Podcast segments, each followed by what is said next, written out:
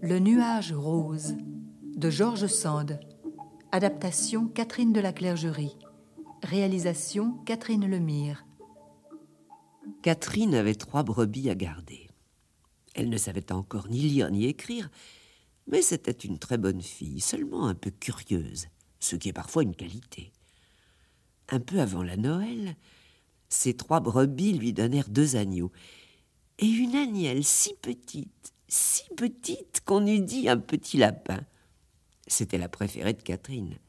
Elle l'avait appelée Bichette et souhaitait ne jamais la voir grandir. Elle l'aimait trop.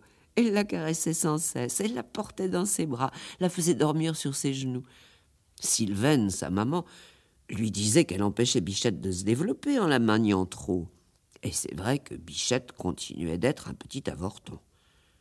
Au champ, Catherine la tenait sous son tablier pour l'empêcher d'avoir froid, oubliant de jouer ou de courir comme auparavant. Un soir, cependant, Catherine trouva dans un arbre du champ un nid de merle avec trois oisillons déjà bien emplumés. Ils ouvraient leur bec jaune et montraient leur large gosier tout rose. Catherine fut si contente de sa trouvaille qu'elle s'empara du nid et ne fit que parler et embrasser les petits merles tout en rentrant ses bêtes. Ce n'est que le lendemain qu'elle s'aperçut d'un grand malheur. Bichette n'était pas dans la bergerie. Elle avait été oubliée dehors, elle avait couché à la belle étoile, sans doute le loup l'avait mangée. Catherine maudit ses merles qui l'avaient rendue négligente. Toute son amitié pour Bichette lui revint au cœur, et tout en pleurant, elle courut au pré savoir ce qu'elle était devenue. C'était alors le mois de mars. Le soleil n'était pas encore levé, et sur la mare qui était au milieu du pré, il y avait une vapeur blanche très épaisse. Catherine, après avoir regardé partout, cherché en vain dans tous les creux, dans toutes les haies, se rapprocha de la mare, pensant que la pauvre bichette y était tombée. Elle vit alors une chose qui l'étonna beaucoup, car c'était la première fois de sa vie qu'elle se trouvait là de si bon matin. Le brouillard qui avait dormi en nappe toute la nuit sur l'eau s'était déchiré à l'approche du soleil et roulé en petites boules qui essayaient de monter. Quelques-unes avaient l'air de s'accrocher aux branches des saules. D'autres semblaient trembler de froid sur l'herbe humide. Un moment, Catherine eut l'impression de voir un troupeau de moutons blancs. Mais ce n'était pas un tas de moutons qu'elle cherchait, c'était Bichette. Et Bichette n'était point là. Catherine pleura encore et mit sa tête sur ses genoux et son tablier sur sa tête comme une personne désespérée.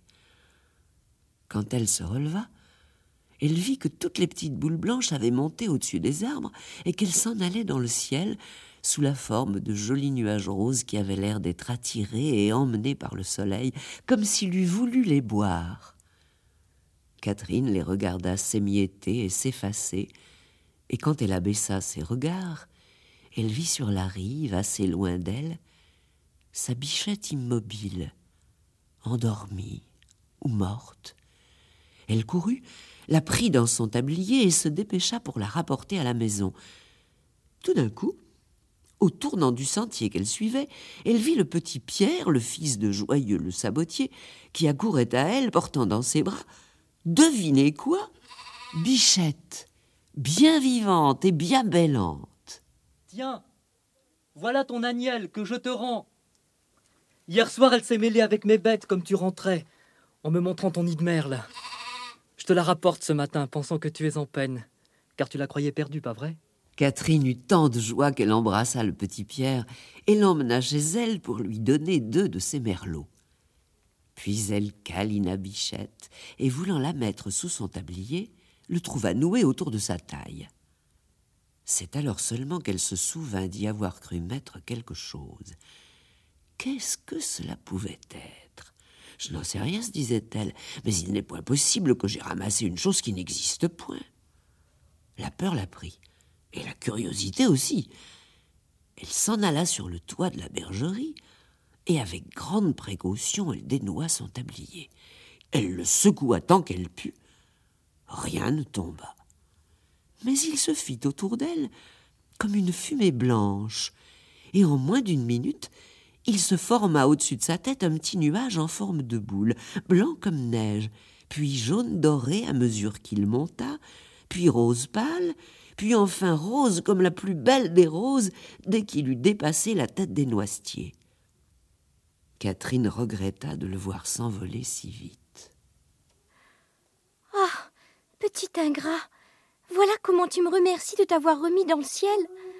Alors elle entendit une toute petite voix qui sortait du nuage rose et qui chantait des paroles.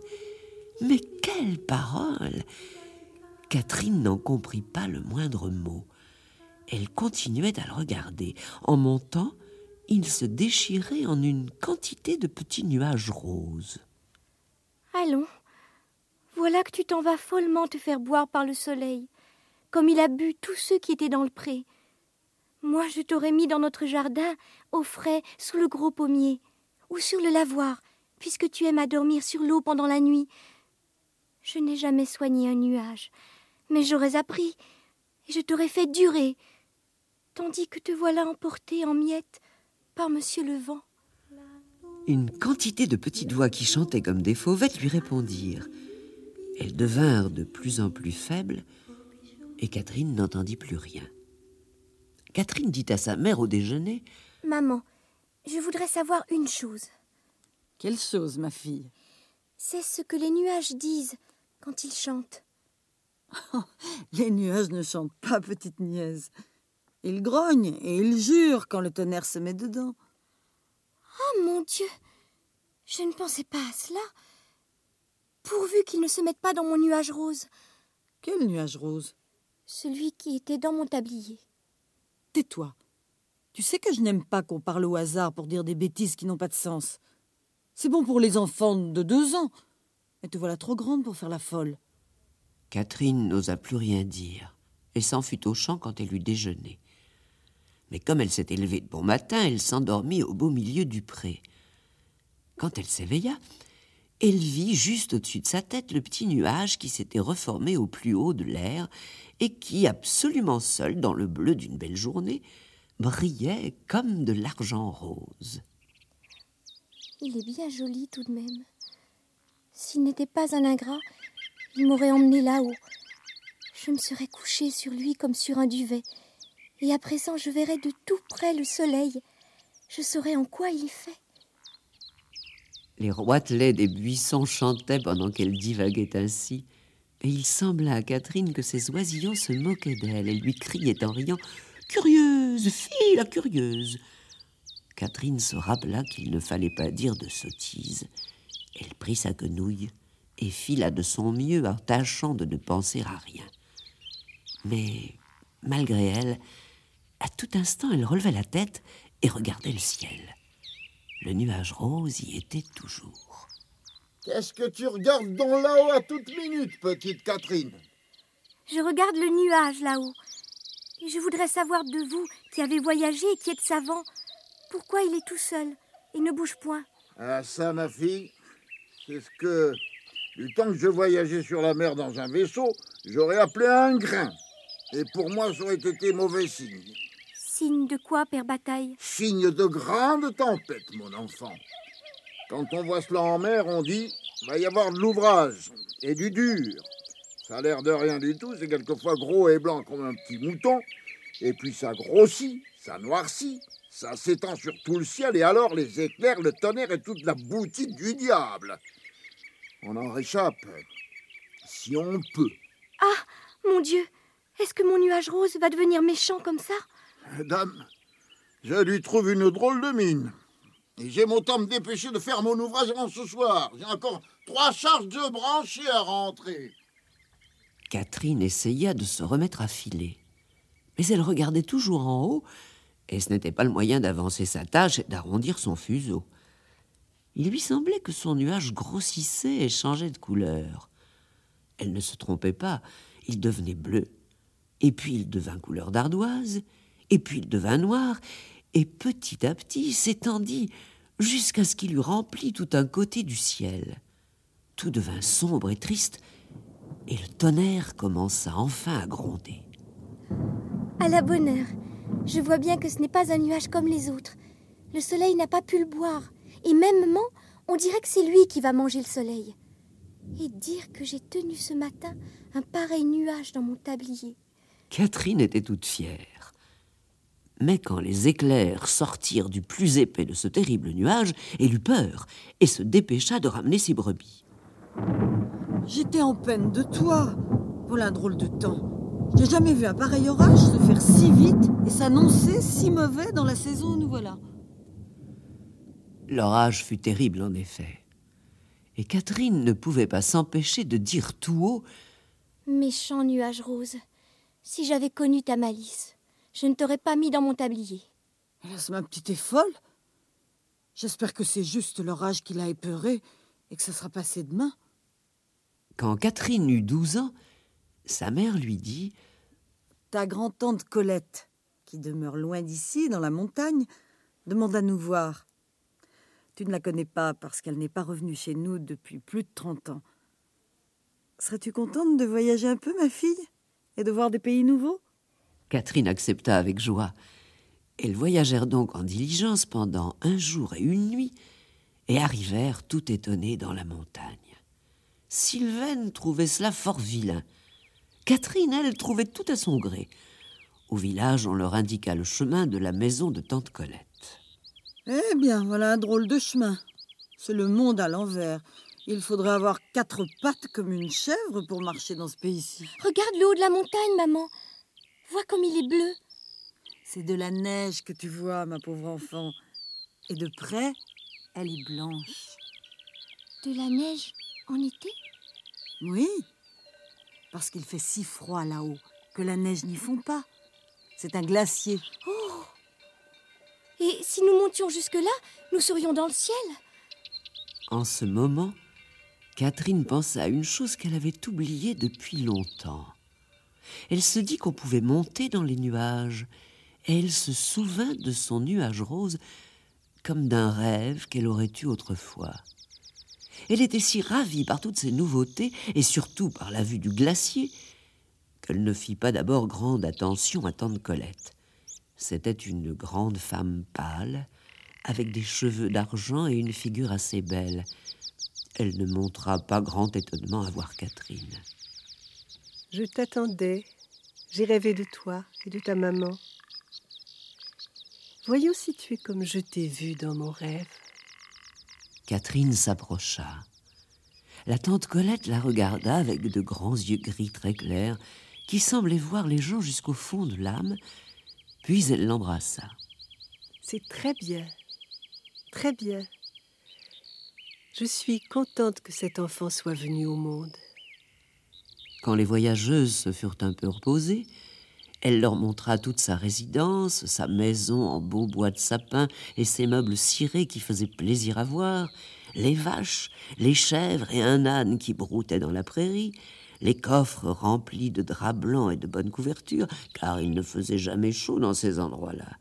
On y faisait du feu même l'été. C'est avec mon travail et mon industrie que je me suis procuré les aises que vous voyez chez moi. Vous voulez dire avec le beau bétail que vous avez élevé oh, Mon bétail n'y aurait pas suffi.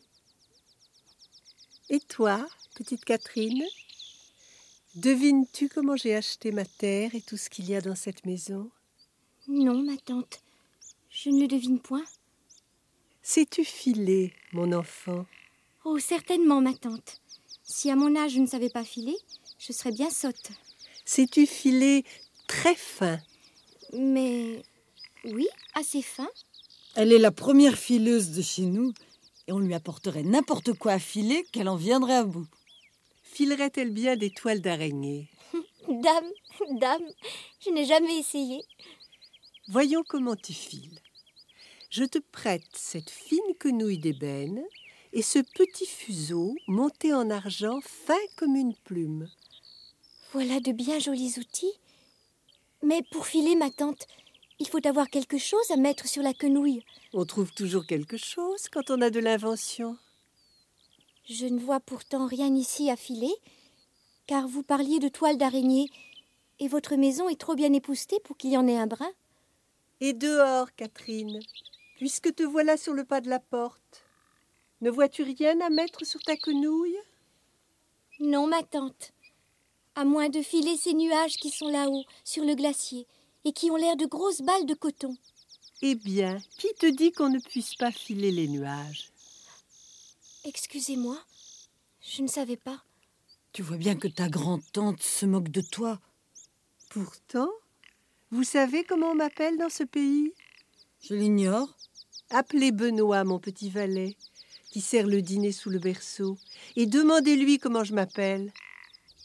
Comment, dans le pays d'ici, appelle-t-on Madame Colette, ma tante? Eh, pardi, on l'appelle la grande fileuse de nuages. On questionna de même la petite servante qui répondit sans hésiter la même chose. Voilà qui est étonnant, par exemple. Filer des nuages. Eh bien, pourtant, ma tante, vous m'apprenez une chose dont je m'étais toujours doutée. C'est qu'on peut manier ces choses-là. Quand j'étais petite, une fois. Elle s'arrêta en voyant sa maman lui faire les gros yeux. Excusez une enfant, ma tante. Son idée n'est point de se moquer de vous. Cela ne me dit pas ce qu'elle voulait dire. Ma chère grand-tante, je ne me permettrai pas de me moquer. Maman me croit menteuse, mais je vous assure qu'une fois, étant petite, j'ai ramassé un petit nuage blanc dans mon tablier. Et qu'en as-tu fait, ma mignonne? As-tu essayé de le filer? Non, ma tante, je l'ai laissé s'envoler. Et il est devenu tout rose. Et même, il est parti en chantant. Après qu'il s'est envolé, ne s'est-il pas changé en tonnerre? Vous dites justement la vérité, ma tante. Il a effondré notre toit et il a cassé notre gros pommier. Voilà ce que c'est que de ne pas se méfier des ingrats. Les nuages sont ce qu'il y a de plus changeant dans le monde. Mais je pense que vous avez faim. Voilà le dîner prêt. Aidez-moi à tremper ma soupe et nous nous mettrons à table. Quand on eut dîné, Madame Colette alluma sa lampe et apporta un petit coffre qu'elle posa sur la table. Viens là. Il faut que tu saches pourquoi on m'appelle la fileuse de nuages. Approche aussi, Sylvaine. Tu apprendras comment j'ai gagné ma petite fortune. Qu'est-ce qu'il y avait donc dans ce coffret? Dont la tante Colette tenait la clé Catherine mourait d'envie de le savoir. Il y avait quelque chose de blanc, de mou et de léger, qui ressemblait si bien à un nuage que Catherine poussa un cri de surprise, et que Sylvaine, s'imaginant que sa tante était sorcière ou fée, devint toute blême de peur. Ce n'était pourtant pas un nuage, mais un écheveau de fil si fin, si fin qu'il eût fallu couper un cheveu en dix pour faire quelque chose d'aussi fin. Ah, ma grand-tante, si c'est vous qui avez filé cela, on peut dire que vous êtes la première filandière du monde. On me paie mon fil dix fois plus que les autres, parce qu'avec le mien, on fait de la dentelle qui se vend très cher, et qu'on ne pourra plus faire quand je ne serai plus de ce monde. Me voilà bien vieille, et ce serait grand dommage que mon secret fût perdu. N'est-ce pas vrai, Catherine? Ah, ma tante, si vous vouliez me le donner, ce n'est pas pour l'argent, mais je serais si fière de travailler comme vous. Donnez-moi votre secret, je vous en prie. Comme ça, tout de suite Eh bien, je te l'ai dit, il s'agit d'apprendre à filer les nuages. Catherine eut bien du mal à s'endormir, se demandant comment sa grand-tante s'y prenait pour saisir un nuage en l'empêchant de fondre dans ses doigts. Mais elle se promit d'être raisonnable et d'attendre que tante Colette lui montre son secret. Comme tout était nouveau pour elle, Catherine s'amusa beaucoup et prit la montagne en si grande amitié qu'elle eut un vrai chagrin quand Sylvaine lui parla de retourner dans son pays.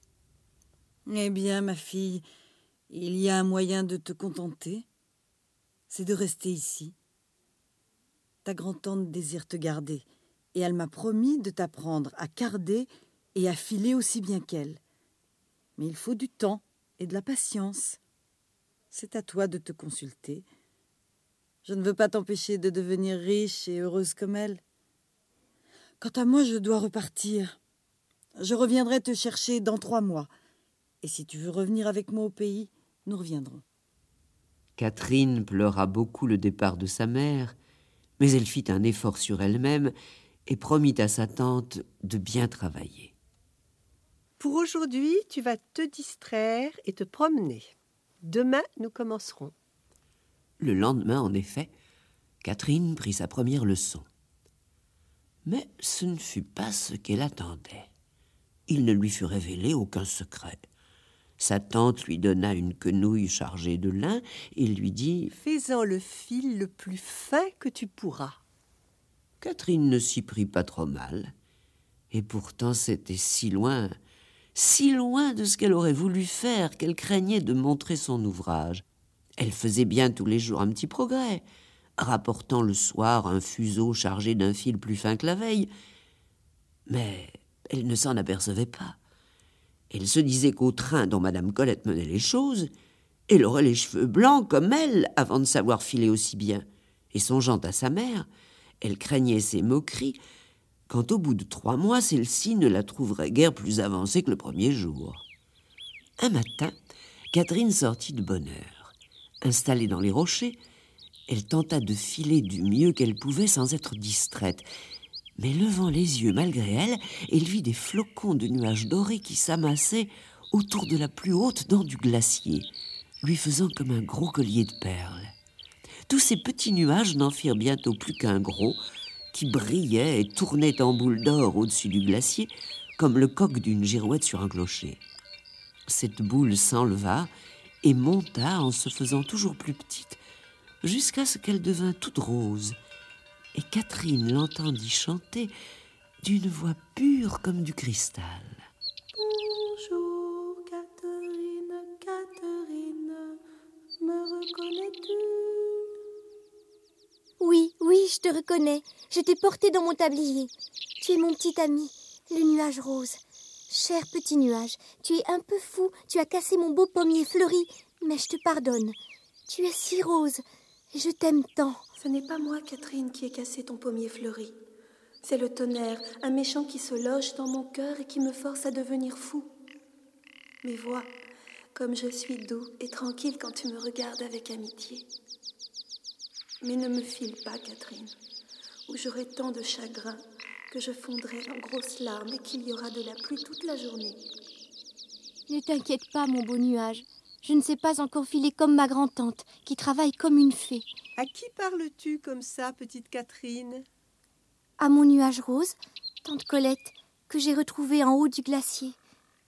Je vois que tu as une tête remplie de petites imaginations drôles.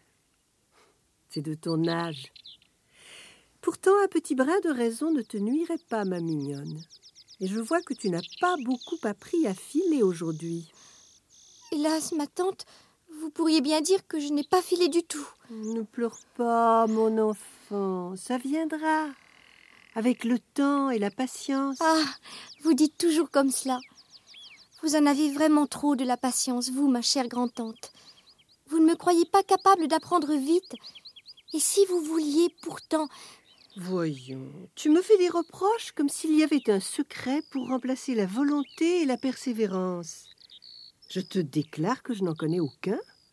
Mais quelle idée te fais-tu donc des nuages, puisque tu en parles toujours? Confonds-tu les nuages du ciel avec la matière fine et blanche que j'extrais du lin? Et que dans notre pays de fileuses habiles on appelle nuage, pour dire une chose légère par excellence? Catherine comprit enfin qu'elle s'était sottement trompée sur le sens d'un mot, et elle en fut très mortifiée. Elle resta quelques minutes sans parler, mais voulut finalement savoir ce que sa tante pensait de son nuage rose en lui racontant tout ce qu'il en était. Je vois que tu aimes le merveilleux et qu'il faut y prendre garde. Moi aussi, j'ai été enfant et j'ai rêvé d'un nuage rose. Et puis, j'ai été jeune fille et je l'ai rencontré. Il avait de l'or sur son habit et un grand plumet blanc. Qu'est-ce donc que vous dites, ma tante? Votre nuage était habillé? Il avait un plumet? C'était une manière de parler, mon enfant. C'était un homme, un rêve. Il apportait l'orage lui aussi. Et il disait que ce n'était pas de sa faute parce qu'il avait la foudre dans le cœur.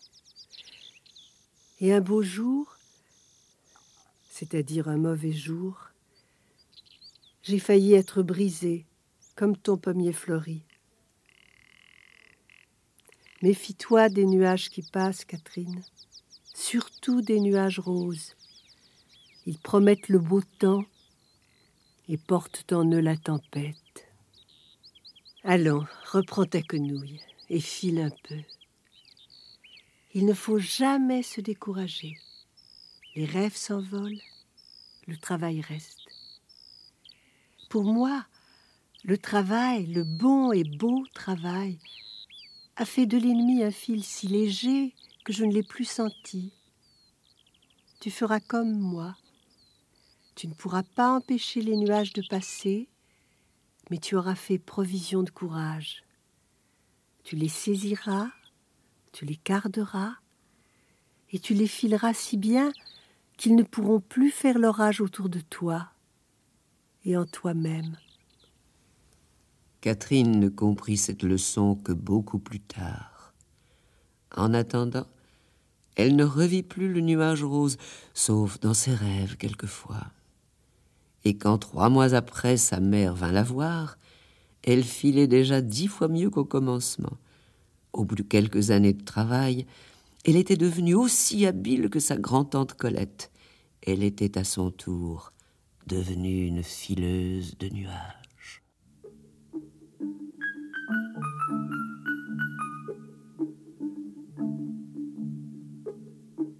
Le nuage rose de Georges Sand Adaptation Catherine de la Clergerie.